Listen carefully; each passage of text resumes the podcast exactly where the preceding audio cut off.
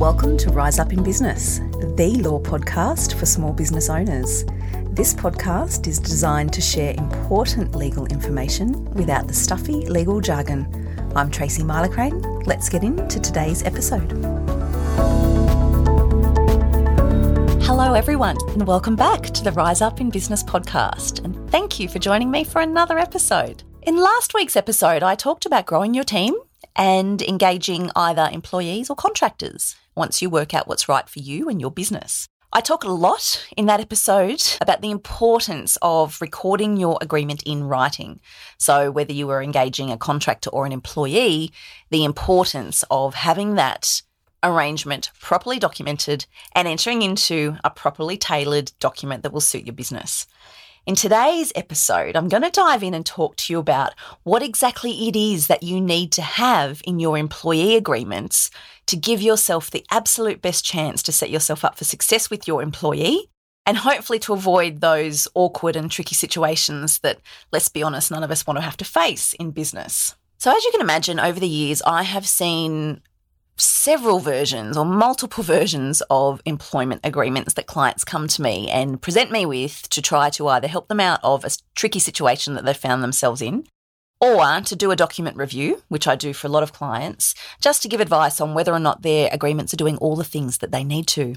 And more often than not, I find that the agreements are lacking in certain areas and really important detail, which is what's needed when we want to set ourselves up to avoid those really horrible situations. Now, as you know, if you've been listening to me for a while and you know my background, you know that I come from a litigation background. So, the first 12 years of my career was spent in litigation and dispute resolution. So, like I've said on here so many times, when it comes to what can go wrong in business, there is not much I haven't seen. In fact, I'd say there's nothing I haven't seen. The really unfortunate thing, though, about what I did see in all those years in my litigation practice is that most of what business owners were enduring could have been avoided. That's the truth. So it could have been avoided if business owners had have known what to do, if they had have had documentation, proper documentation in place, and if they had have approached the situation differently. So it's with that hat that I approach this podcast and my business when I offer you insight and value to help you set yourself up and set your business up to avoid all those scenarios that I've seen before. And that's what I'm doing here today. So let's dive in. When you're preparing your employment agreements or when you're having a look at what you've got in place, you need to make sure that you're crystal clear on what exactly is the role. What's the role entitled? Now, that might sound obvious and you think, oh gosh, Tracy, duh, we all do that. No, you don't. This is missed a lot, and that then leaves the business owner open to misaligned expectations from the employee. Crystallize what it is the role is called. What is your new employee doing? Is the role full time, part time, or casual? You need to be clear on this and make sure it's outlined because the expectations that flow from that vary. Make sure you're crystal clear on the salary that you're paying. So, whether it's an hourly rate or an annual salary, inclusive or exclusive of superannuation, make sure that is set out so that everybody knows right from the outset precisely what the obligations are in relation to salary. Now, this is a big one your location, or is this a remote role where your employee is working from home or somewhere else, or is it a hybrid arrangement? This is so topical right now because of the shift in working arrangements that's happened over the last couple of years with more and more people working from home, either by choice or by directive. Your employment agreements that might have worked a couple of years ago, I suspect, won't work for now if you have an arrangement with your team where some of them are working from home, sometimes or all the time. So, at law, employers have an obligation to provide a safe working environment for their employees. Well, that begs the question how do you do that as an employer if you've got staff working remotely? Good question. The place to start, because this hasn't been litigated on yet. Oh, it will. Trust me, it will. There'll be years of litigation on this. Watch this space, it's coming. But because we haven't litigated on it yet, we need to do what we can to set ourselves up as business owners to protect ourselves with our team members who work remotely. And we do that in our employment agreement. So we should have a provision or a clause in our employment agreement that deals with what the expectations are and you should have a working from home or a remote working policy, which really ought to be attached as a schedule to your employment agreement. This is putting yourself in the best position you can as an employer to ensure that you have a good working relationship with your team who are working remotely, to ensure the expectations are outlined and that you have all of this documented in your employment agreement, and to set out what the expectations are and what the responsibilities are of the employee who's working remotely. This will be very important in the event that a claim's ever made under your workers' compensation insurance because the insurer is going to want to know what steps did you take actively to ensure that you were providing a safe workplace for this employee even though they're working from home. So this one's really important and I as I said earlier, or as I said a moment ago, I suspect that if your employment agreements are more than a, a couple of years old, you probably don't have adequate provision to cover these remote working arrangements. If an award applies to the role, please include reference to that. It needs to be clear what award you're referring to or what award you're employing somebody under.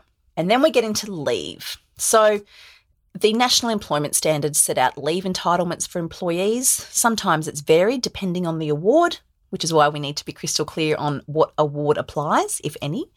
And we need to set out in the employment agreement what the leave entitlements are for your team member, whether they accrue on a pro rata basis, for example, if they're a part time employee, and what other arrangements are in place or what other requirements are necessary to give effect to the employee taking leave. So, for example, you might have a requirement that a number of weeks' notice in advance is given to you when requests are made for leave.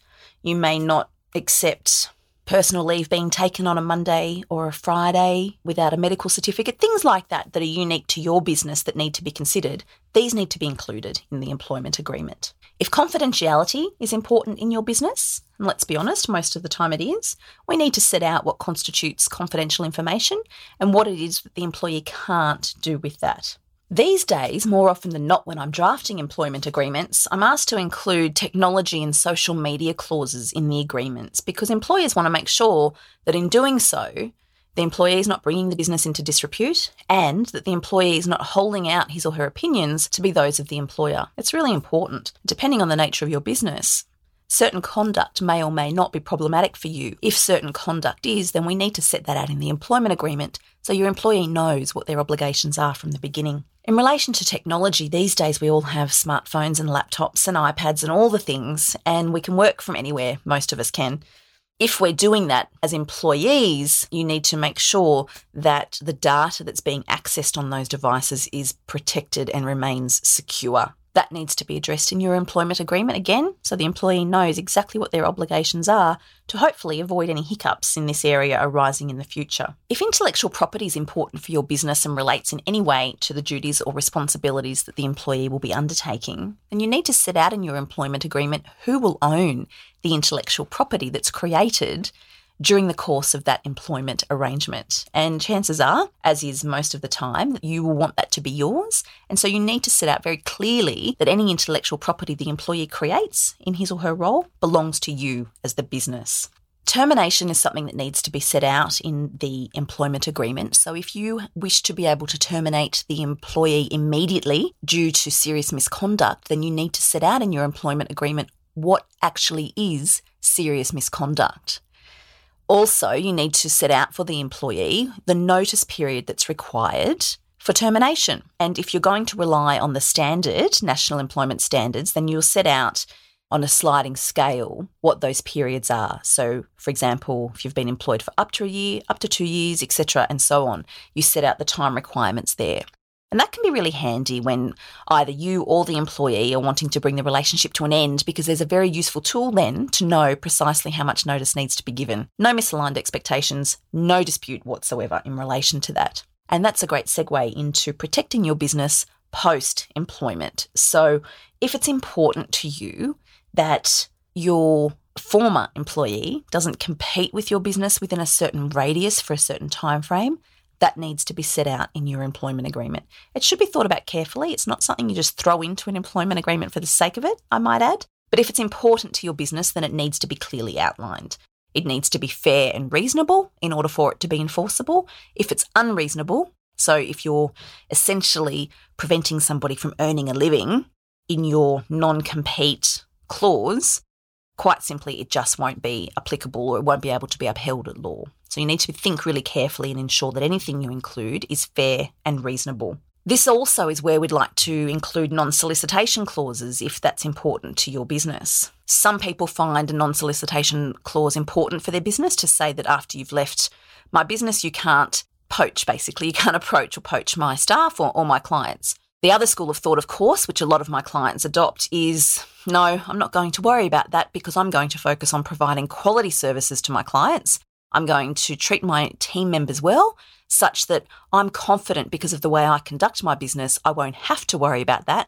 But ultimately, if someone leaves and a client wants to go with them, I wish them well. So there's two ways to think about it. Again, non-solicitation is not something that you just include for the sake of it. You do need to give some thought and make sure that it's going to work for your business and make sure it's consistent with your business values. Now, the last thing I want to say on this, and you might think that this is obvious, but you'd be surprised how many contracts I've looked at or how many employment agreements I've looked at that have this missing, is you need to set out in as much detail as you can a list of duties or roles and responsibilities for the employee. Most of the time, this is done in the schedule at the back of the employment agreement. Certainly, that's my recommendation and how I like to draft them. But in the schedule, you need to set out as best you can a list of roles and responsibilities for your particular employee for a couple of reasons. One, the employee needs to know what it is that they're signing up for, what are they getting themselves into, and what, what's expected of them. And two, it's a very useful tool then when you are having your regular performance reviews or when you're addressing issues with performance with an employee. You have the document there in front of you to refer to when you're having conversations around what the employee may or may not be doing well and what areas you need to focus your training and attention on. So, as I say, you would probably listening to this and thinking, duh, Tracy, of course that goes in. And if that's the case, then I'm glad. But it shouldn't be taken for granted. And it really is one of those ones that's easy to overlook. So that's what I have to say about what really needs to be included in your employment agreements. There will be other clauses, of course, other legal clauses always, but they are the most important clauses that you should be looking for in your employment agreements. If you have employment agreements in place with your team, you can now go and have a quick review of them and run through and make sure that everything I've just touched on is included.